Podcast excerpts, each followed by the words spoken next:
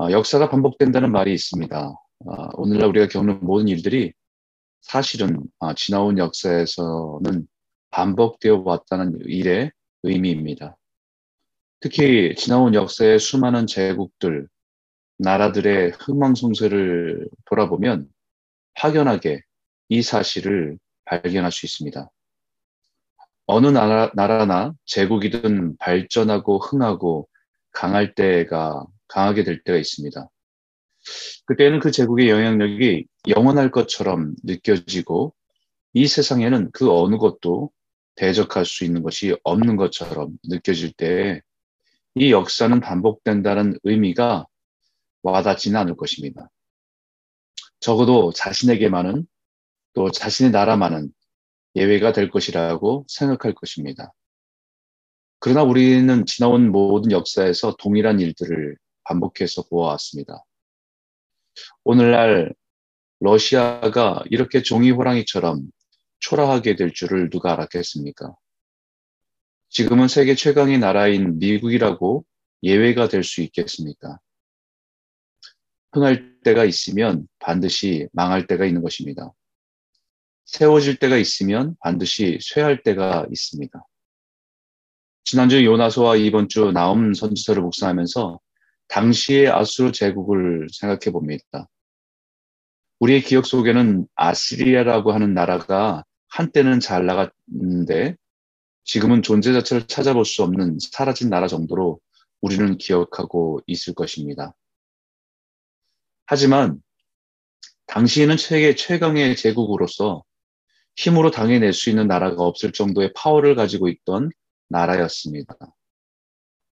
그 아수르조차도 한 나라가 흥하고 망하고 성하고 쇠한다는 역사의 반복에서 예외가 될 수 없다는 것을 발견합니다. 그런데 우리는 이런 역사 속에서 왜 그런 나라가 성장하고 강하게 되었는데 어느 날 쇠퇴하고 망하고 이제는 흔적조차 찾아볼 수 없는 존재가 되었을까? 라는 질문을 가지고 역사학자들 열심히 원인, 원인 을 찾아서 여러 가지 원인을 이야기할 것입니다. 하지만 그 역사 속에서 한 가지 놓치지 않고 간과하지 않고 살펴봐야 할 것이 바로 역사를 주관하시는 하나님의 섭리입니다. 그 하나님의 섭리 가운데 변함없이 분명한 것은 분명한 것 하나는 역사를 주관하시는 분은 하나님이시란 사실입니다. 그리고 그 하나님은 한 나라 혹은 한 사람을 높이기도 하시고 낮추기도 하지만 결국 그 사람이나 나라가 교만해지면 결국 망하게 된다는 사실은 분명합니다. 이것은 역사를 운영하는 하나님의 원리입니다. 또 한 가지 분명한 사실은 인간은 모두가 다 죄성을 가지고 있다는 것입니다. 자신이 나약할 때, 무기력할 때는 겸손한 모습을 보이지만 조금 배가 부르고 힘이 있고 풍족하면 스스로 교만해져서 망하는 길을 걸어가는 것은 누구나 다 똑같다라는 것입니다. 역사가 반복된다는 것이 진리가 될 수 있는 것은 바로 그 두 가지 정의, 두 가지 정의와 공의에 하나님께서 역사를 주관하시기 때문이고 또 모든 인간은 죄인이란 사실이 분명하기 때문에 일어나는 일입니다. 이것은 이스라엘도 예외는 아니었습니다. 이스라엘도 하나님의 은혜로 아브라함으로 시작한 믿음의 공동체가 국가를 이루고 다윗의 왕의 때부터의 부강한 나라로 세상의 모든 명성과 부를 누리는 영광 가운데 성장할 때가 있었지만 결국 그 부유함이 하나님을 잊고 자신의 힘을 자랑하고 자신의 능력으로 모든 것을 이룬 것처럼 교만해질 때 이미 망하기 시작한 것입니다. 그 멸망의 과정으로 나아갈 때 하나님의 섭리에 사용된 나라가 때로는 애굽이었고 때로는 아수르였으며 이제는 바벨론에 의해서 아수르가 망하게 되는 것입니다. 이 역사의 반복에 사용되는 나라를 오늘 본문에 파괴하는 자가 너를 치러 올라왔나니 라고 말합니다. 아수르를 치기 위해서 아수르를 파괴하기 위해서 올라온 파괴자는 바벨론 제국이었습니다. 그렇지만 그 아수르도 북이스라엘의 교만과 우상숭배로 하나님의 죄 가운데 있을 때 심판하기 위해서 그 북이스라엘을 치기 위해서 올라온 파괴자로서 역사 속에서 사용된 것이 바로 얼마 전입니다. 지금 아수를 파괴하기 위해서 올라온 바벨론도 이제는 얼마 뒤에는 우리가 알다시피 역사 속에서 페르시아라고 하는 제국에 의해서 파괴당하는 역사를 경험하게 되는 것입니다. 그때 스스로 자기의 산성을 지키며 길을 파수하고 허리띠를 졸라매고 긴장하고 모든 힘을 모아보라고 말하고 있습니다. 이 말은 아무리 자신의 힘을 모아도 버텨보려고 해도 아무 소용이 없을 것이라는 의미입니다.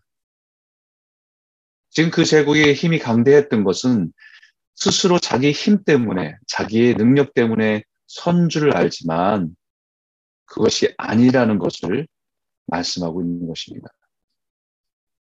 역사는 반복된다는 의미에 크게는 한 나라의 흥망성쇠가 반복된다는 것을 말하지만 사실은 그 안에 영, 한 가지 영적인 패턴은 망하기 전에 반드시 하나님께서 기회를 주신다라는 것입니다. 회개할 기회를 주셨다는 것입니다. 요나 선지자를 통해서 니네가 회개하기를 바라시고 원하셨던 것처럼 그들의 교만을 깨닫고 하나님을 인정하고 회개하고 겸손히 돌아오기를 바라고 기회를 주셨다는 것입니다. 그것은 아수르 니누에뿐만 아니라 북이스라엘에도 후일의 남유다에도 수많은 선지자를 통해서 하나님의 마음을 전하고 그 하나님에게 돌아오기만을 기다리고 기다리셨다는 것입니다. 그러나 결국 회개하고 돌아오기보다는 교만을 버리지 못하고 회개하지 않고 고집스럽게 거부할 때에는 하나님의 심판이 임하는 것은 피할 수 없는 역사적인 현실이었습니다. 이런 역사가 반복되는 것은 인류가 종말을 할 때까지 계속 반복될 것입니다. 마치 나선형 회오리가 동일한 사이클을 반복하면서 돌아가는 것처럼 반복되는 것입니다.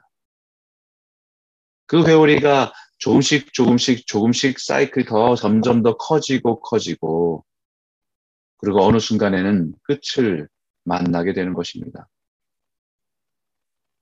인류의 역사가 계속해서 반복되면서 한 민족의 역사가, 한 나라의 역사가, 한 제국의 역사가, 결국 온 인류의 역사가 동일한 사이클로 반복하면서 역사의 끝을 향해 나아가고 있다는 것입니다.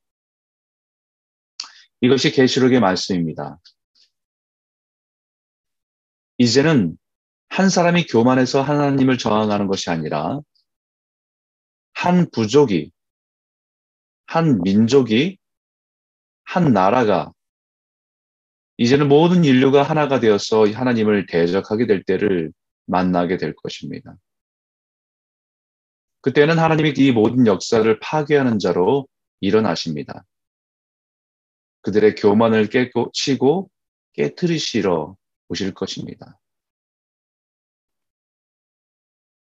그러나 분명한 것은 그런 역사의 반복 속에서 또 다른 분명한 영적인 진리 하나는 바로 하나님의 백성을 회복시키고 지키시고 그들의 영광을 회복할 뿐만 아니라 그들을 통해서 하나님의 영광을 회복하셨다라는 사실입니다.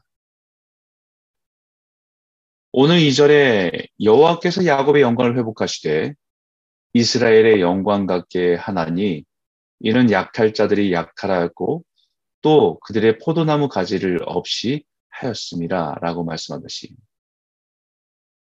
때로는 거대한 아수르의 무기력한 존재로 보였던 이스라엘. 바벨론에 의해서 모든 것이 파괴되고 망한 것처럼 보였던 남유다. 로마 제국에 의해서 기독교가 다 무너지고 사라질 것처럼 보였던 그 순간 중국의 기독교의 박해로 모든 것이 기독교는 끝났다라고 하고 선교사들이 다 내쫓겼을 때 기독교는 끝났다라고 말할 때에 그러나 하나님께서는 그 속에서 야곱의 영광, 이스라엘의 영광을 지키시고 보존하셨다는 것입니다. 마치 상한 갈대를 꺾지 않, 않으시고 꺼져가는 등불을 끄지 않으신 것처럼 결국 그 상한 갈대로 그 나무가 되게 하시고 아름다운 하나님의 나라를 세우는 기둥으로 삼아주시고 결국 그 등불에 기름을 부어 하나님의 영광을 드러내는 찬란한 빛을 비추는 것으로 사용하신 것입니다. 바로 주변의 나라들로 인해서 꺾이고 찢기고 상한 갈대와 같았던 이스라엘. 하나님의 성전이었던 솔로몬의 성전이 무너지고 파괴되어서 이제는 성전의 등불이 꺼진 것처럼 보였던 이스라엘에게 그 이스라엘에게서 하나님의 아들 예수 그리스도를 통해서 야곱의 영광, 이스라엘의 영광을 보게 하신 것입니다. 사랑하는 성도 여러분, 우리 또한 그 역사의 한복판에서 살아가고 있습니다. 그 역사가 반복되는 현장 속에서 때로는 상한 갈대처럼 상처받고 힘없이 꺾이지만 어느 순간에는 모든 소망이 다 꺼지고 불씨조차 희미해진 시대, 희미해진 시대를 살아갈지라도 분명한 것은 하나님께서 역사를 주관하고 계신다라는 사실을 잊지 않으시길 바랍니다. 그리고 반드시 그 하나님께서 자기 백성들을 지키시고 보존하셔서 하나님의 영광을 드러낸 일에 일으키실 것을 우리는 믿습니다. 오늘 아침에 이 말씀을 묵상하면서 이 마지막 세대를 살아가는 우리가 깨어서 구하고 기도하고 다시 겸손히 하나님의 영광 가운데 은혜 가운데 서는 귀한 아침이 되기를 주 이름으로 축원합니다.